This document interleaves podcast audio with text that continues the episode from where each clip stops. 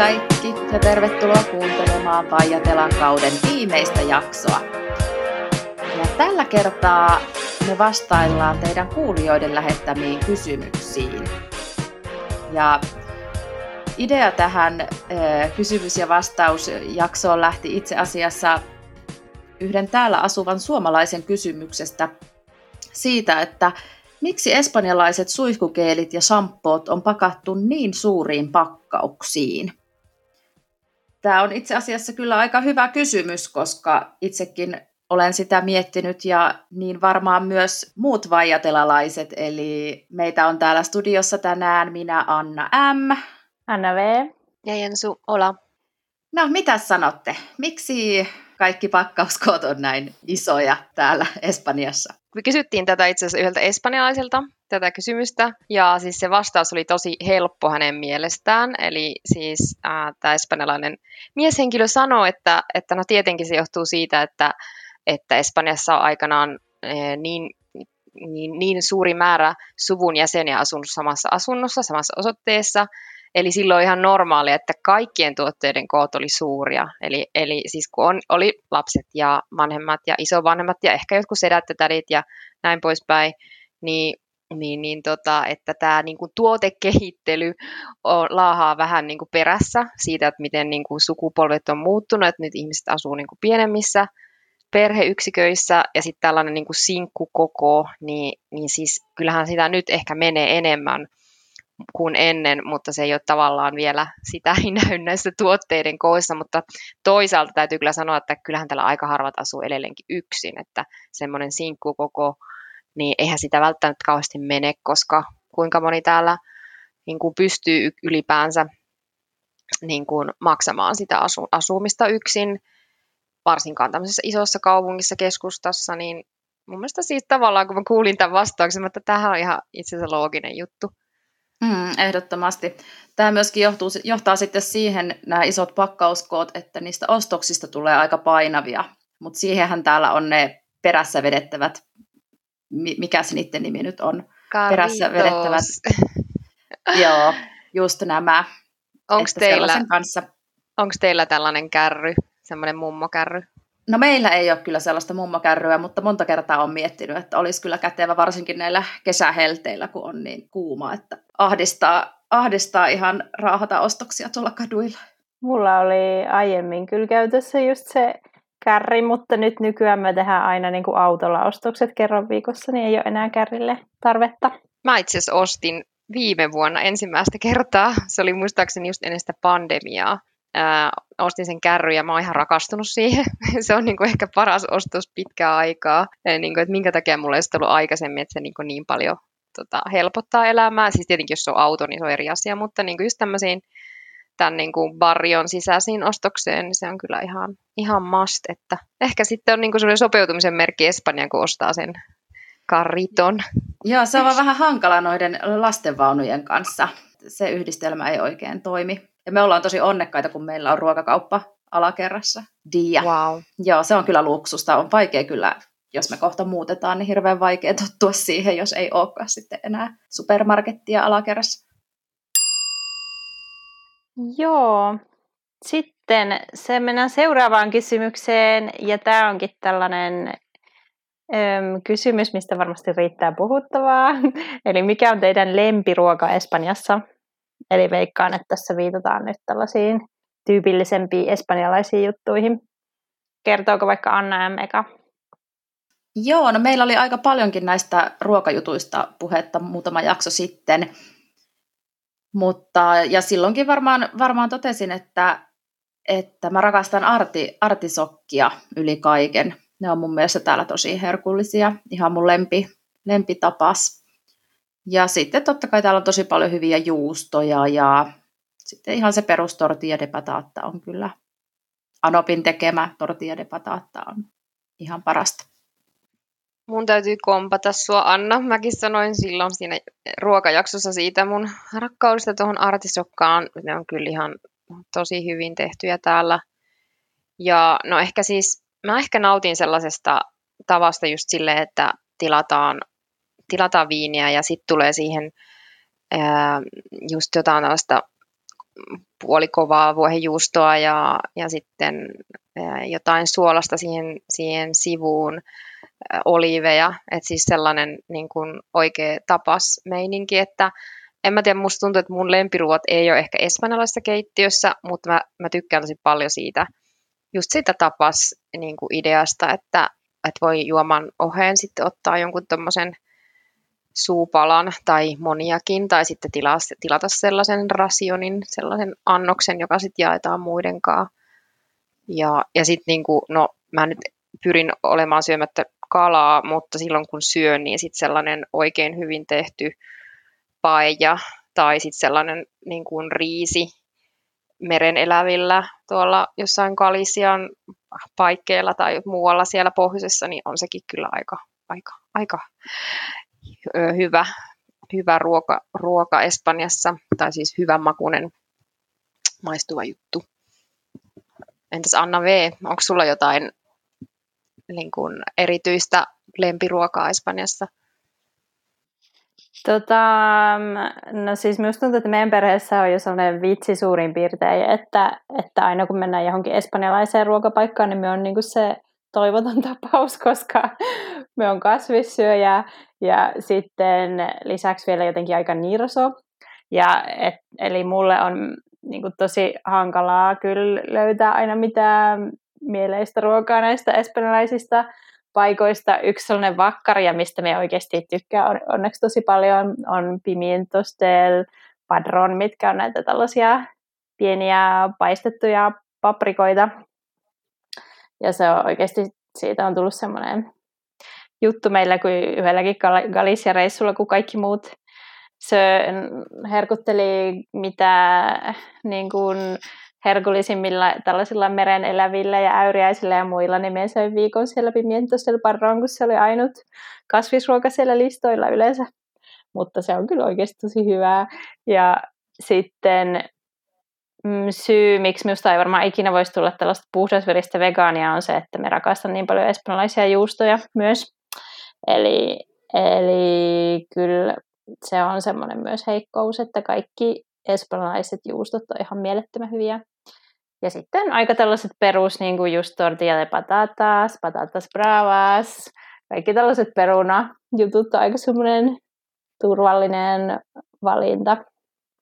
Oletko muuten Anna vielä käynyt siellä Padronin kylässä, josta tulee nämä, tämä nimi tälle, näille Pimiento se Padron?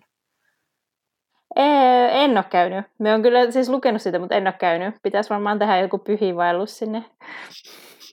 Paprika kyllä. Missä se siis on? Siis Mutta... Kalissiassa se on semmoinen ihan pikkuinen, pikkuinen tota, 26 kilsaa Santiagosta, Santiago de Compostelasta. no joo, tähän ehkä Pohjois-Espanjaan liittyvä kysymys ehkä myös.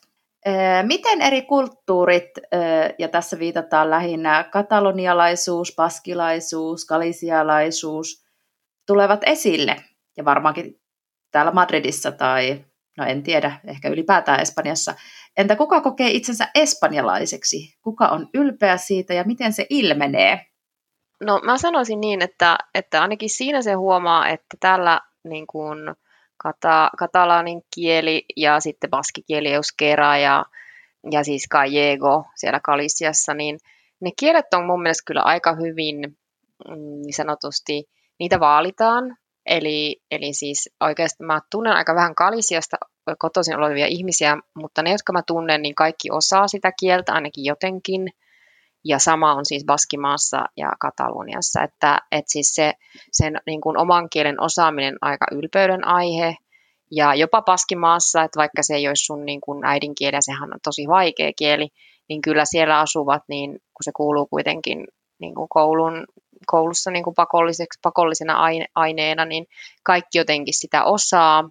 Ja mä muistan sen, kun olin yhdestä maailman suurimmissa kirjamessuissa Frankfurtissa yhtenä vuonna, niin mulle jotenkin pisti silmään, kun tämä Katala, Katalunian e, tämä kirja osasto oli isompi kuin Espanjan.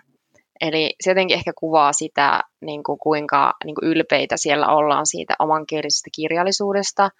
Ja mä en ole nyt käynyt moneen vuoteen itse asiassa Barcelonassa tai ylipäänsä siellä Katalonian suunnalla, mutta muistan, että ainakin silloin kun asuin, niin metrossa niin kuulutuksetkin oli katalaaniksi. Ja mä ajattelin, että minkä takia ei ole edes e- englanniksi, että siellä on niin paljon turisteja, mutta se jotenkin tuntui silleen tämmöiseltä niin kansallisylpeydeltä, että se kieli, sitä vaalitaan kaikilla tavoin niin kuin eri puolilla Espanjaa. Ja mun se on tosi hieno rikkaus täällä maa, niin kuin tässä maassa, ja, ja, tota, ja joka, niin kuin, joka siis ulkomaalaisille saattaa yllättää, että ei täällä puhuta pelkästään espanjaa, vaan nämä on nämä, nämä kolme, varsinkin nämä kolme kieltä, niin on aika lailla elossa. Ja sitten ehkä semmoinen niin kuin anekdootti mun Barcelonan kesästä.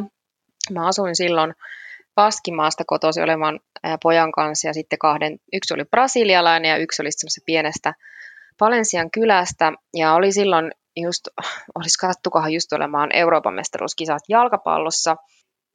Ja sitten Espanja pelasi jotain, ei kun siis joo, se oli, se oli maailmanmestaruuskisat ja, ja tota, Espanja pelasi jotain Afrikan maata vastaan, olisiko se nyt ollut joku Gaana tai vastaava, ja sitten, sitten tämä tota, vastajoukkue teki maalin Espanjaa vastaan.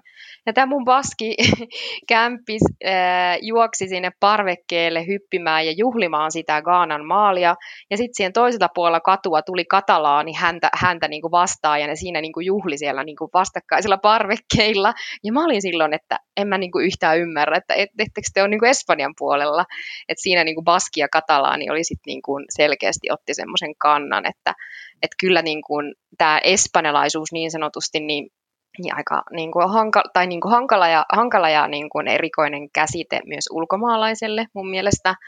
Ja jotenkin ehkä espanjalaisilla tämä, niin kuin, en mä tiedä mitä te olette mieltä, mutta että niin kuin Espanjan niin kuin lipun heiluttaminen ja käyttäminen, niin se on vähän, siinä on vähän sellainen, e, se ei ole niin neutraali se konnotaatio siinä, kun taas jotenkin musta tuntuu, että Suomen lipulla on semmoinen niin neutraalimpi, että se, niin kuin, että se esimerkiksi sen näyttäminen, vaikka Suomen värien näyttäminen ei ole niin sellainen juttu, että, että niin kuin se kuvastaa, onko se vaikka poliittisesti oikealla tai vasemmalla, kun taas täällä sillä on vähän sellainen merkitys, että, on niin kuin, että halutaan niin kuin espanjalainen, niin kuin, on semmoinen kansallistunne, ja siinä on ehkä vähän semmoinen vivahde, vähän niin kuin poliittisempi vivahde, mutta sitten tietenkin on ihmisiä, jotka unohtaa sen kokonaan ja niin kuin nyt näiden jalkapallokisojen niin EM-kisojen aikana, niin mä luulen, että monet ihmiset tavallaan se vahvistuu se. Mun mielestä se on jotenkin sääli, että, että sitä lipusta tulee sitten vaan jonkun tietyn porukan NS-omaisuutta, niin. että onhan täällä sitten myöskin niitä sellaisia parvekkeitahan näkyy paljon, missä on näitä Espanjan lippuja, ja että osoitetaan sitä omaa, omaa tota, identiteettiä sillä. Mutta sitten kun miettii vaikka lippua, niin siis ajatelkaa jotain, jotain Tanskan lippua, mit, mitä niinku käytetään kaikissa synttärikakuissa ja e, lentokentällä, niin siellähän kaikki tanskalaiset liehuttaa niitä lippuja, kun ne tulee vastaan niiden, niiden perhettä ja ystäviä. Et se on mun mielestä ihanaa, että se lippu on niinku tavallaan sellainen... Positiivinen. Positiivinen ja positiivinen kaikkien, asia. Niin. kaikkien tanskalaisten ja en tiedä miten Tanskassa asuvat ö, ulkomaalaiset kokee sen myös omaksi, mutta mulla on jotenkin sellainen olo, että se on niin kaikkien.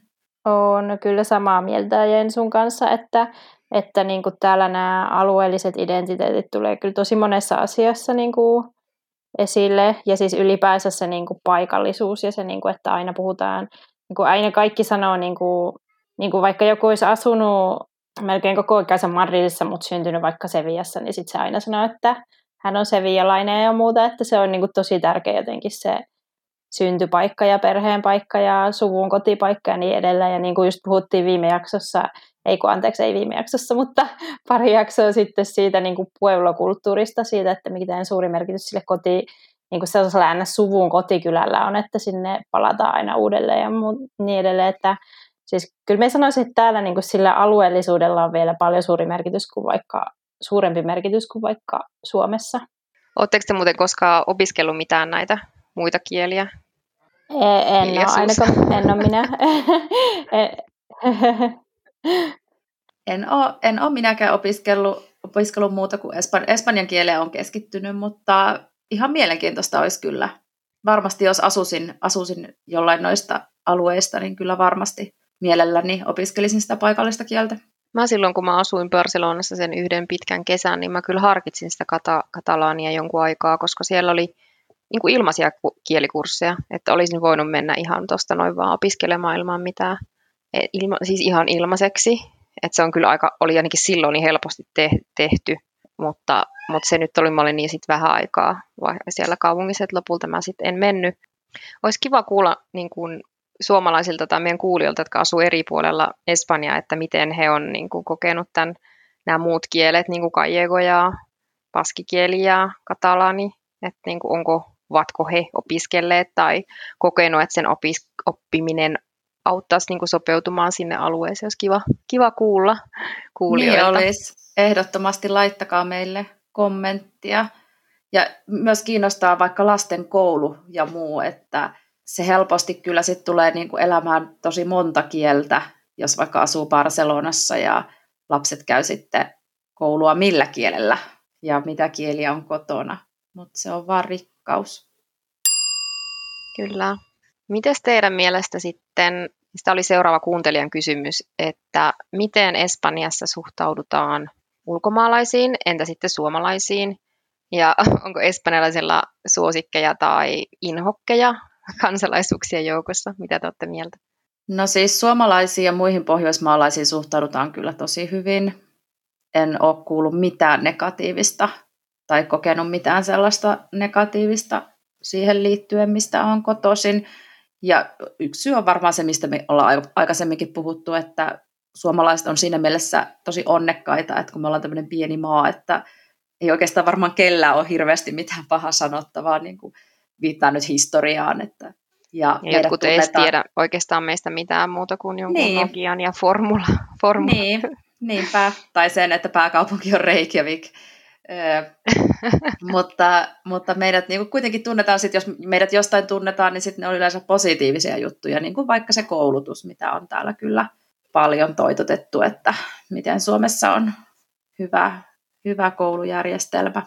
Että se kon, ne kaikki konnotaatiot on hirveän positiivisia, että paljon luontoa, se on yleensä se, mitä tiedetään. Mitä mieltä te olette? Mitä sä oot mieltä, Anna, onko espanjalaisilla suosikkeja tai inhokkeja kansa, kan, muiden kansalaisuuksien mm. joukossa? Aika tämmöinen poliittisesti epäkorrekti tai tulen arkaa kysymys kyllä.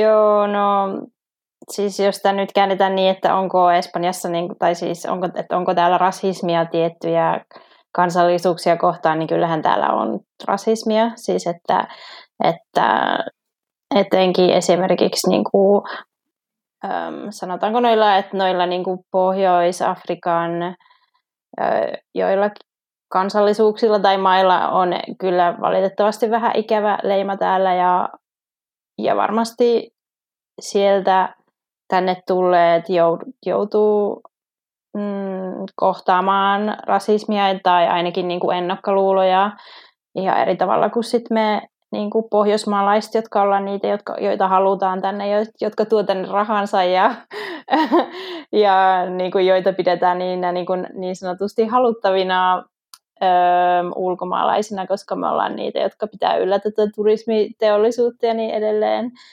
Ja toki siis koska jaan kodin eteläamerikkalaisen kanssa, niin tiedän myös sen, että esimerkiksi latinalaisesta Amerikasta tulevia kohtaan ei, ei suinkaan olla yhtä niin kuin, niin kuin suopeita aina kuin, niin, kuin sitten vaikka sanotaanko niin kuin keski-eurooppalaisia tai pohjoismaalaisia tai brittejä kohtaan, että, että kyllä, kyllä täälläkin on rasismia, ehkä se ilmenee vähän eri tavalla kuin vaikka, vaikka Suomessa, mutta kyllä sitä on kuitenkin olemassa.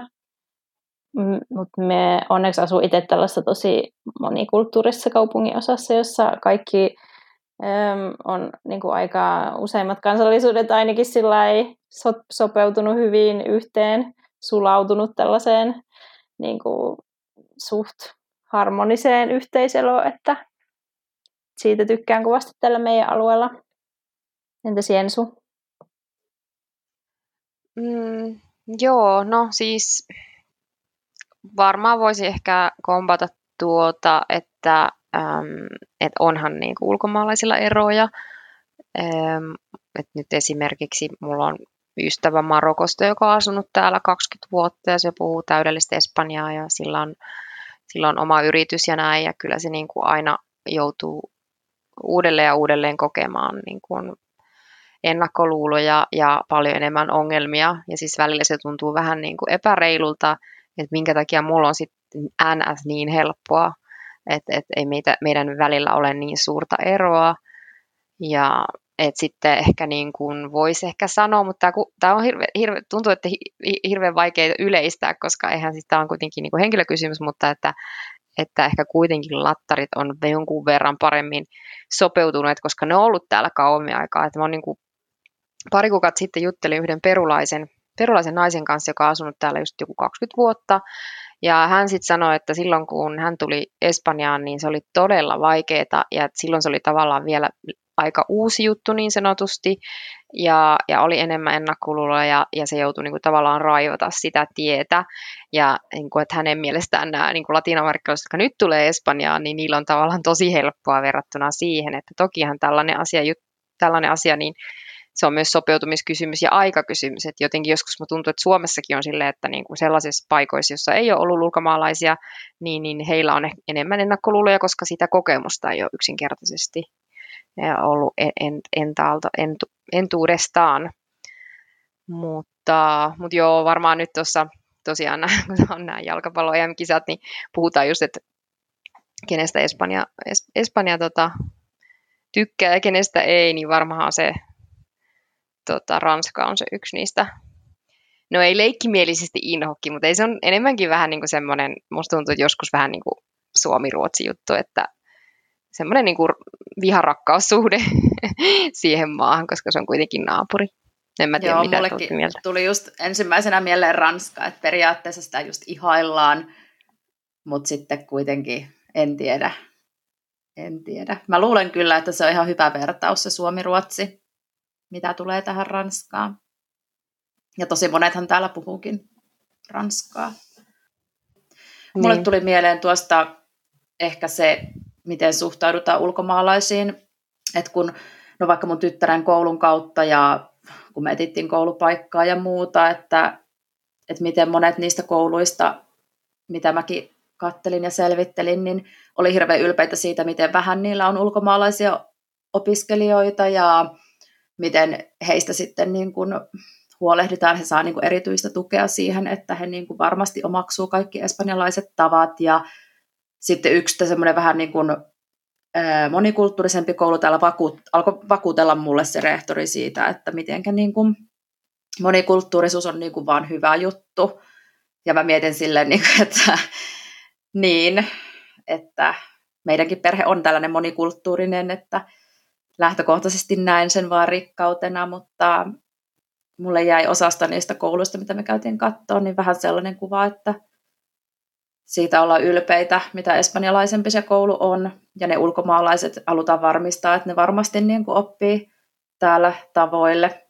Ja sitten esimerkiksi, kun mun tyttären siellä päiväkodissa oli, ne tutustu, se oli tosi kiva juttu, että ne tutustuivat niin eri kulttuureihin, mutta ne oli kyllä aika hurjia sitten aina sai pelätä, että minkä näköisenä se tulee kotiin. Että sillä saattoi olla vaikka niin kuin silmät maalattu niin kuin kiinalaisen silmiksi, tai sitten sillä saattoi olla joku semmoinen inkkari, tota, inkkari, inkkarivaatteet päällä, ja sitten sillä oli opetettu sellainen niin kuin inkkaritervehdys ja Huhhuh, melkoinen Joo, kulttuurikasvatus. kulttuurista omimista, niin kuin pahim, pahimmanlaatuista kulttuurista omimista. Ja se oli jotenkin niin karu, siis se, mun mielestä kaikista pahin oli se sen kiinalais, että miten se oli niin kuin, ö, laitettu kiinalaisen näköiseksi, että mä en siis kehannut mennä siis, meillä oli tarkoitus mennä lähikauppa, niin mä en kehannut mennä, mennä sinne, koska se oli kiinalaisten pitävä se lähikauppa, koska mun mielestä se oli vain jotenkin suomalaisena, siis mun on kauhean vaikea kuvitella, että tuollaista voisi ikinä olla missään suomalaisessa koulussa, että ne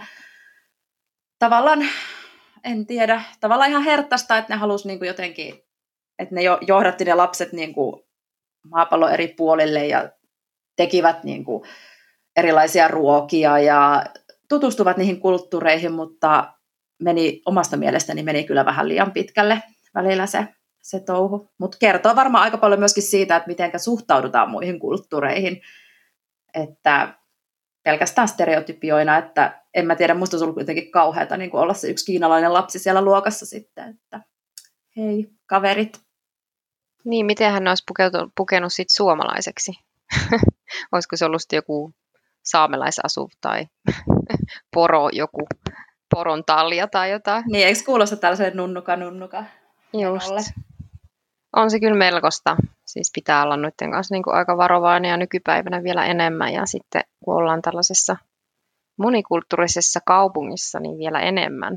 Tää, ja täällä tullaan näissä asioissa, tuntuu, että ehkä vähän niin kuin pikkasen jälkijunassa. Niin kuin mulla on paljon ete- eteläamerikkalaisia siis ystäviä täällä myös ja niin edelleen, niin usein on tullut esille, että esimerkiksi heille niin kuin vaikka asunnon löytäminen voi olla vähän niin kuin vaikeampaa kuin vaikka mulle, että, että aika usein niin kuin tuodaan, että jos etsii vaikka vuokra-asuntoa, niin, niin sitten jotenkin siis saatetaan kommentoida vähän niin kuin negatiivisen sävyyn sitä kansallisuutta. Ja sitten, no nyt meillä on onneksi omistusasunto, mutta silloinkin, kun, silloin kun asuttiin vielä vuokra-asunnoissa, niin sitten mun mies oli just aika usein sillä soita sinä, että sä oot pohjoismaalainen, että sulle, sulle annetaan varmasti helpommin se niin kuin kämppä kuin hänelle, tavallaan tekee, vaikka totta kai ihan se selviää sit sillä, siinä näytössä viimeistään, että mistä maasta kukin on kotoisin, mutta, mutta sitten Jorge aika usein niin kuin, niin kuin ajattelee, että se tekee niin kuin paremman vaikutelman niin kuin puhelussa, että jos on niin kuin joku skandinaavi tavallaan soittaa. Ja, ja tota, kyllä sitä niin kuin, siis ja kyllä siis hän on muutenkin niin kuin monesti sanonut, että se vähän riippuu paikasta ja seurasta ja kaupungista ja niin edelleen, niin että, että kyllä täällä, niin kuin, siis tietenkin just niin kuin Madrid on niin monikulttuurinen ja täällä on, öm, täällä on ihan hirveästi eteläamerikkalaisia ja siis ylipäänsä tämä kaupunki on semmoinen kulttuurien sulatusuuni, mutta sitten jos menee tavallaan kaupunkeihin, jotka on vähän pienempiä ja ehkä vähän sellaisia vanhoillisempia tai vähän niin, että semmoisia perinteisempiä ja ei ole ehkä niin paljon eri kulttuurien vaikutusta, niin kyllä niissä ehkä sit se huomaa vielä, että saatetaan katsoa vähän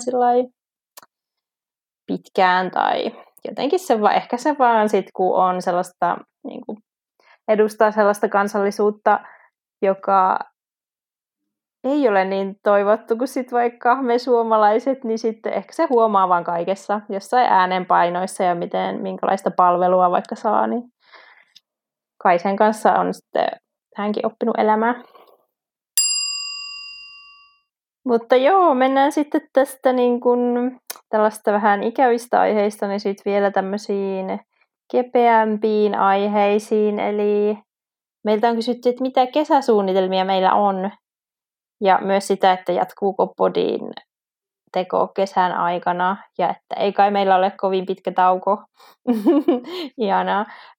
Mutta kertokaa vaikka, no tästäkin on ollut lyhyesti puhetta, mutta kertokaa vielä vähän teidän kesäsuunnitelmista ja puhutaan sitten sen jälkeen siitä podista. No joo, meillä on varmaan kaikilla vähän samansuuntaiset suunnitelmat, että mennään kaikki käymään Suomessa jossain vaiheessa ja sitten matkaillaan täällä Espanjassa. En ole tarkemmin itse miettinyt vielä, että mihin mennään. Varmaan nyt ainakin sinne Valensiaan.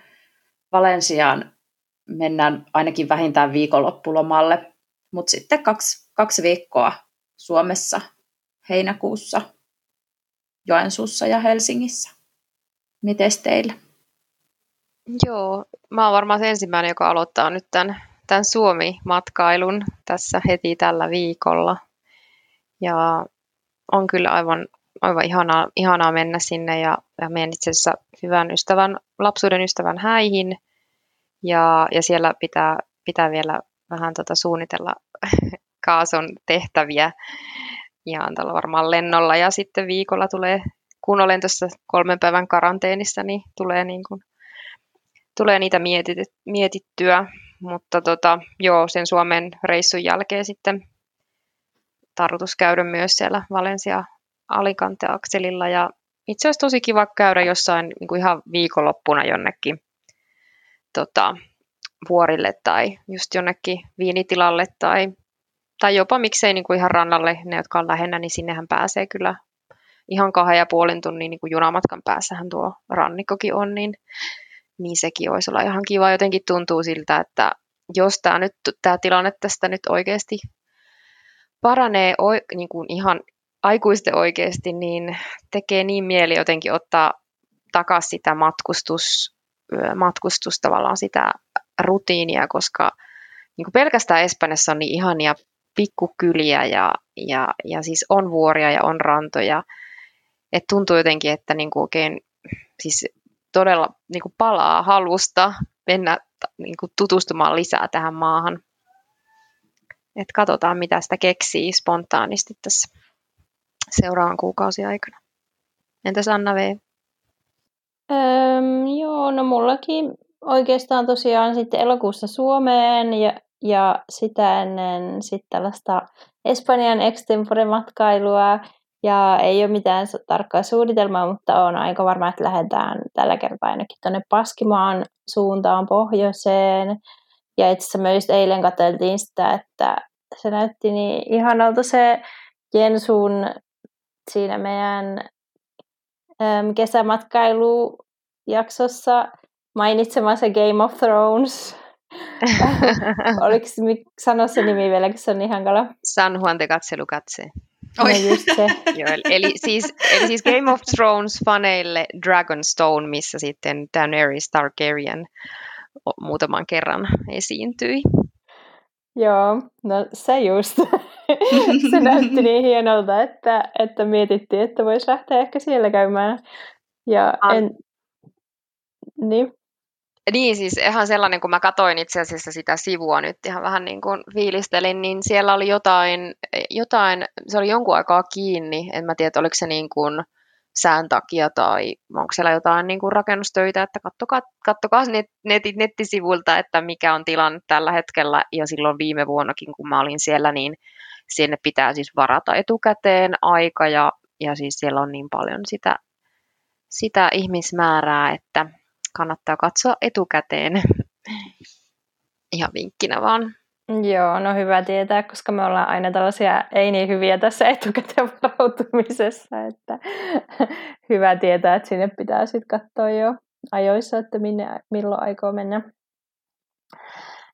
Mutta joo, ja sitten muuten oikeastaan meidän suunnitelma on aika sellainen, niin kuin, että pakataan autoon varmaan jotkut niin kuin leirintäaluekamppeet ja mennään varmaankin telttailemaan. Ja siis lapset tykkää tosi paljon telttailla ja mekin tykkää, jos löytyy sellainen niin kuin kiva leirintäalue. On niin suuri telttailufani kuin mun mies on, että se voisi viettää vaikka kaikki kesät jollain camping-alueella. Mulla on sillä että rajansa kaikella, että se on hauskaa sillä ehkä just niin kuin viikon tai ehkä maks pari, mutta sitten me kyllä alan jo kaivata omaa sänkyä ja sitten mulla on aina sellainen, että, että sitten kun on ollut vähän aikaa jossain camping-alueella, niin sitten myös että voinko nyt mennä pariksi yöksi jonnekin ihanaa jonnekin hotelliin tai jotain, koska... Vähän mukavuutta edes. Niin, niin sitten se jotenkin se kontrasti tuntuu niin ihanalta sillä, että kun on nukkunut sellaisella retkeilypatjalla monta yötä, niin sitten kun pääsee sänkyyn nukkumaan, niin se on sellainen wow, mitä luksusta. Todellakin. Ja itse asiassa tuossa täytyy muuten, täytyy muuten sanoa se, kun me puhuttiin ennen tätä nauhoitusta siitä, että, että, että nämä tämmöiset paradores on aivan ihania niin kuin hotellivaihtoehtoja, ehkä ei mistään halvimmasta päästä, mutta no yleensä sellaisissa jostain, jossain niin kuin historiallisessa kohteessa, eli se saattaa olla joku linna tai joku siis tärkeä rakennus ollut aikainen, missä historiallinen, vanha, hyvin hoidettu. Et ne on niin kuin sellaisia, jos on, niin kuin tuntee sen historian siipien havinan ja, ja, ja todella niin kuin todella niin kuin miellyttävä ja, ja tota, semmoinen vanhan ajan ää, fiilis niissä. Eikö se Anna, äm, teillä oli meillä aika tota, lähellä, että olette vahvistanut matkan johonkin Joo. paradoreista? Me lähdetään testaamaan. Testaamaan mä sitten raportoin, että miten, miten se menee, millainen paikka se on. Yes, hienoa. Joo, sitten se, että miten pitkä tauko meillä on. Eli varmaankin tullaan nyt sitten jossain vaiheessa elokuussa takaisin ja ideoita saa kyllä meille laittaa. Mielellämme edelleen otetaan niitä vastaan. Ja ei nyt sitten muuta kuin, että kiitos paljon kaikki ihanat kuulijat tästä jaksosta ja koko Vaijatela-kaudesta. Ja rentouttavaa lomaa kaikille Suomeen ja tänne Espanjaan. Ja palataan uusien jaksojen merkeissä sitten loppukesästä. Tai voiko sanoa, että elokuun on loppukesää? En tiedä. Täällä ei. Täällä se on varmaan keskikesää, en tiedä. Loppukesä on hyvä, joo. Ja laittakaa viestejä, kommentteja ja toiveita Instassa ja Facebookissa. Ja me yritetään päivittää sinne Instaan meidän kesäkuulumisia välillä nytten tauollakin, että sieltä saattaa löytyä sitten jotain Espanjaa elämää ja maisemia ja niin edelleen tässä meidän poditauon aikanakin. Joo, Vaijatela kiittää. On ollut tosi kiva tehdä tätä kautta teidän kanssa, Anna M. ja Anna V. Kiitti teillekin. Oi, kiitos että, sulle. Että tota, tämän pienen kesä, kesätauon jälkeen tullaan uusilla ideoilla ja, ja inspiroituneina lomasta uudelleen teidän kuulijoiden joukkoon. Joo, kiitos teille ja kiitos myös kuulijoille. On tosi kiva huomata, että, on, että tätä ei ole tehty ihan kuuroille korville, vaan että on ollut ihmisiä, jotka on odottanut aina meidän jaksoa ja laittanut palautetta, että kaikki viestit ja tykkäykset ja niin edelleen, niin ne lämmittää tosi paljon sydäntä. Ehdottomasti. Että kiitos kaikille kuuntelijoille. Teitä varten me tehdään tätä. Kiitos, hei hei! Moi moi! Moi moi, hyvää kesää!